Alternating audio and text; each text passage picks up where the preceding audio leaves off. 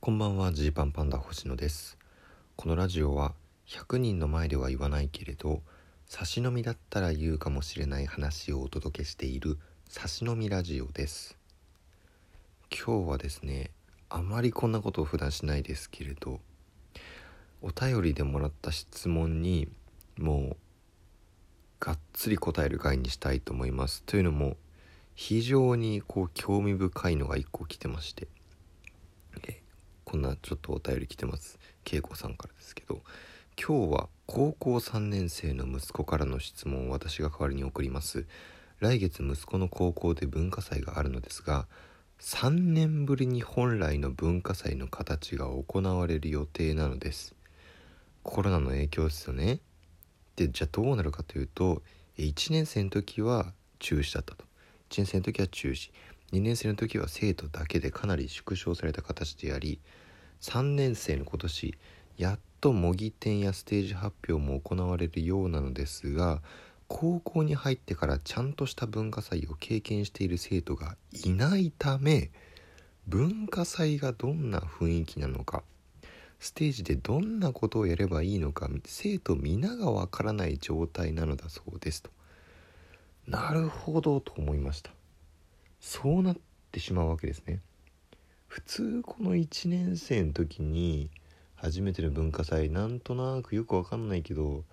行ってみたら23年生がやってるの見たこういうことするのか。なるほど。なんとなくね言語化はしないけどみんな認識して。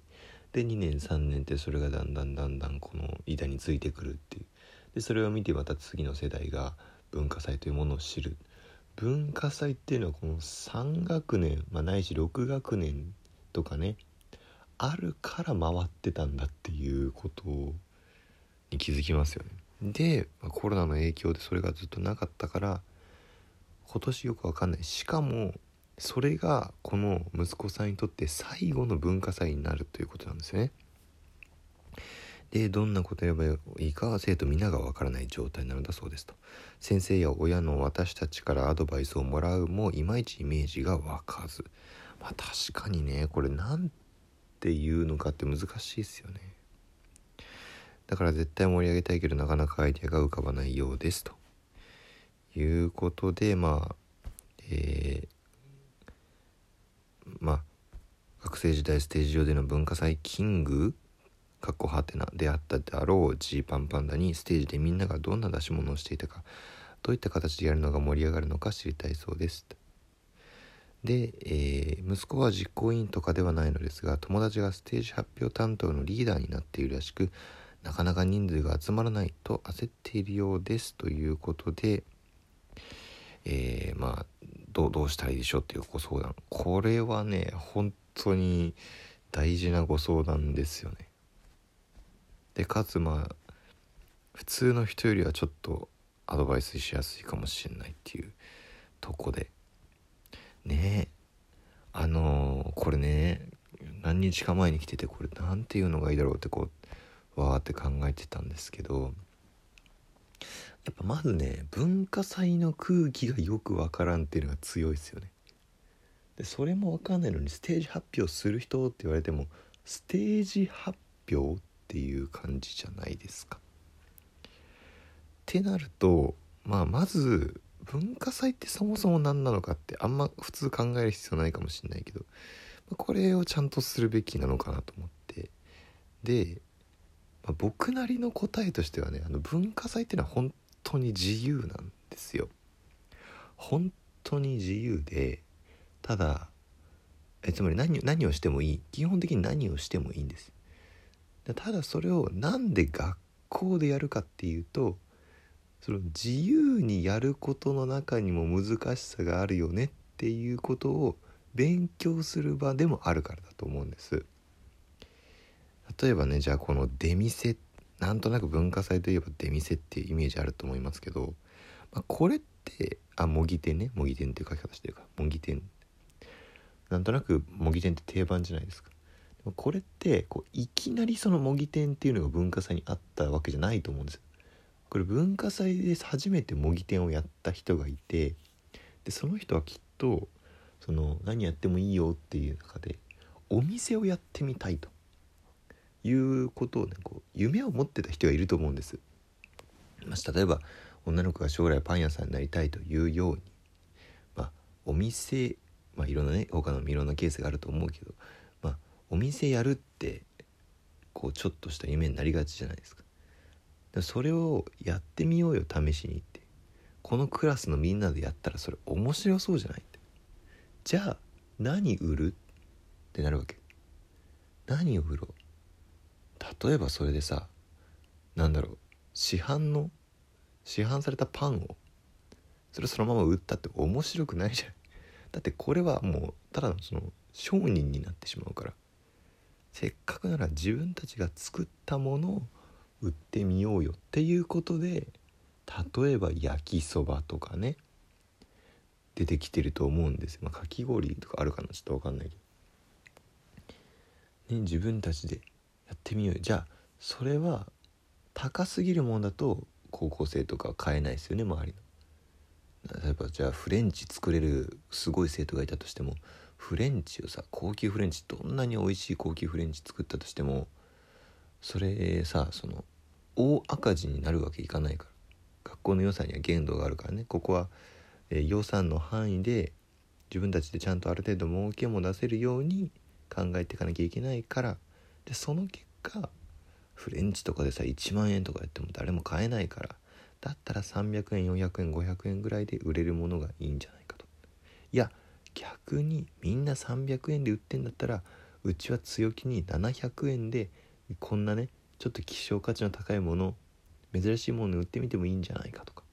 いろいろそこで考えてみんなで売るものを決めたりどうやったらよく売れるかを考えたりするっていうこれが楽しいしこれも実際めちゃくちゃ世の中に出るにあたっては必要な勉強だったりするっていう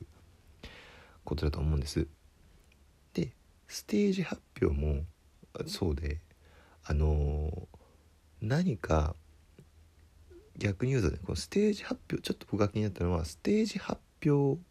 ということが先に決まっているっていうのはちょっとやりにくいかもなその息子さんの友達はって思ったんです。けどそのステージで何かをしたい、まあ、自由何やってもいいよって言われてる中で僕らみたいにお笑いやってみたいと思ってたんだよなっそれ人前でやってもいいかなって。それやるチャンスなんです。まあダンス部の人とかいたらねダンスの発表。まあこれは分かりやすいけど。ダンス部じゃなくたってダンスしてもいいかもしれないじゃん。ね。とかまあ演劇をやってみたりとかしてもいいかもしれないじゃないですか。ただただね例えばじゃあダンス部がダンスをしてます。ごい上手いダンスダンス部がダンス種目としてやることが決まってる。っていう中で、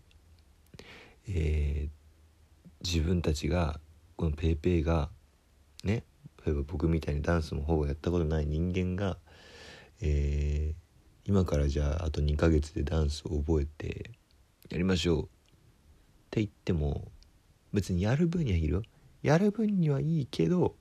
普通にダンスしてもお客さんというかねこう見てくれる、えー、学外の人とか、まあ、学校内の人とか喜んでくれっかなって考えるわけじゃないですか。ね。だってめちゃくちゃダンスが上手い人たちはすでにいるんだからその人たちをと例えばじゃあ同じ曲で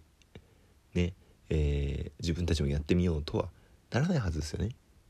だったらどうしようってなると選曲でちょっと見てる人のあの気持ちを引きつけられるような曲でこう盛り上げを作ってみようって考えたりあるいはちょっとコミカルな普通にキレッキレなダンスをするのとはちょっとまた別のダンスプラスダンスにちょっとコミカルさを足してみたりもっと言ったらダンスの枠組み外れてもいいかなとかちょっとエンターテインメント性をね劇チックにしてもいいとかまあ今ちょっと古いと例えかもしれないですけど今の人からしたら古い例えかもしれないけどダンス甲子園とかってそういうせめぎ合いだった気がするんですよね。ただダンスがうまいもうみんなダンスがうまいだけじゃもうダメだっていうとこでどうやって見せ方を工夫するかとかも面白かったやつだと思うんですけど、まあ、みみたいに、まあ、ちょっとここまですげえ前置きです前置きなんですけどというようにその自由に何でもやっていいよってことになったら自分たちがもともとね常々やりたかったものとかこんなことやれたら楽しいんじゃないって思うものをやってみていいんですよ。やってみていい場なんです。ででもその中でじゃそれをどうやったら実現させられるかっていうところが結構ポイントででそこがまあ難しいところでもあり楽しいところでもあると。だって、まお笑いとかもそうじゃないお笑いやりたいよ はそうだけどじゃあネタ作れんのっていう問題があったりとかねするというようなことですね。で逆に言うとぶっ飛んだものとかはこうやりにくくなるじゃないですか。その何でもやりたいからって言ってうんまあどうだろうな。プロ野球選手になりたいとかじゃじゃないじゃないですか。そのプロ野球選手になるっていうのはそのプロの世界で実際に野球をすることが夢なんであって。文化祭で、えー、ねなんかそのプロ野球選手っていう出し物を、まあ、やってもねまあちょっと逆に俺は見に行っちゃうかもしれないけど。そなななんだろうそのお客さんとコミュニケーションすることをちょっと考えた方がいいかもってなりますよね。ってなってまああとはまああの例えばねうんキャバクラなんてやった日にはなんかろあのよよくない影響を及ぼす可能性があるからそういうのはしないとか、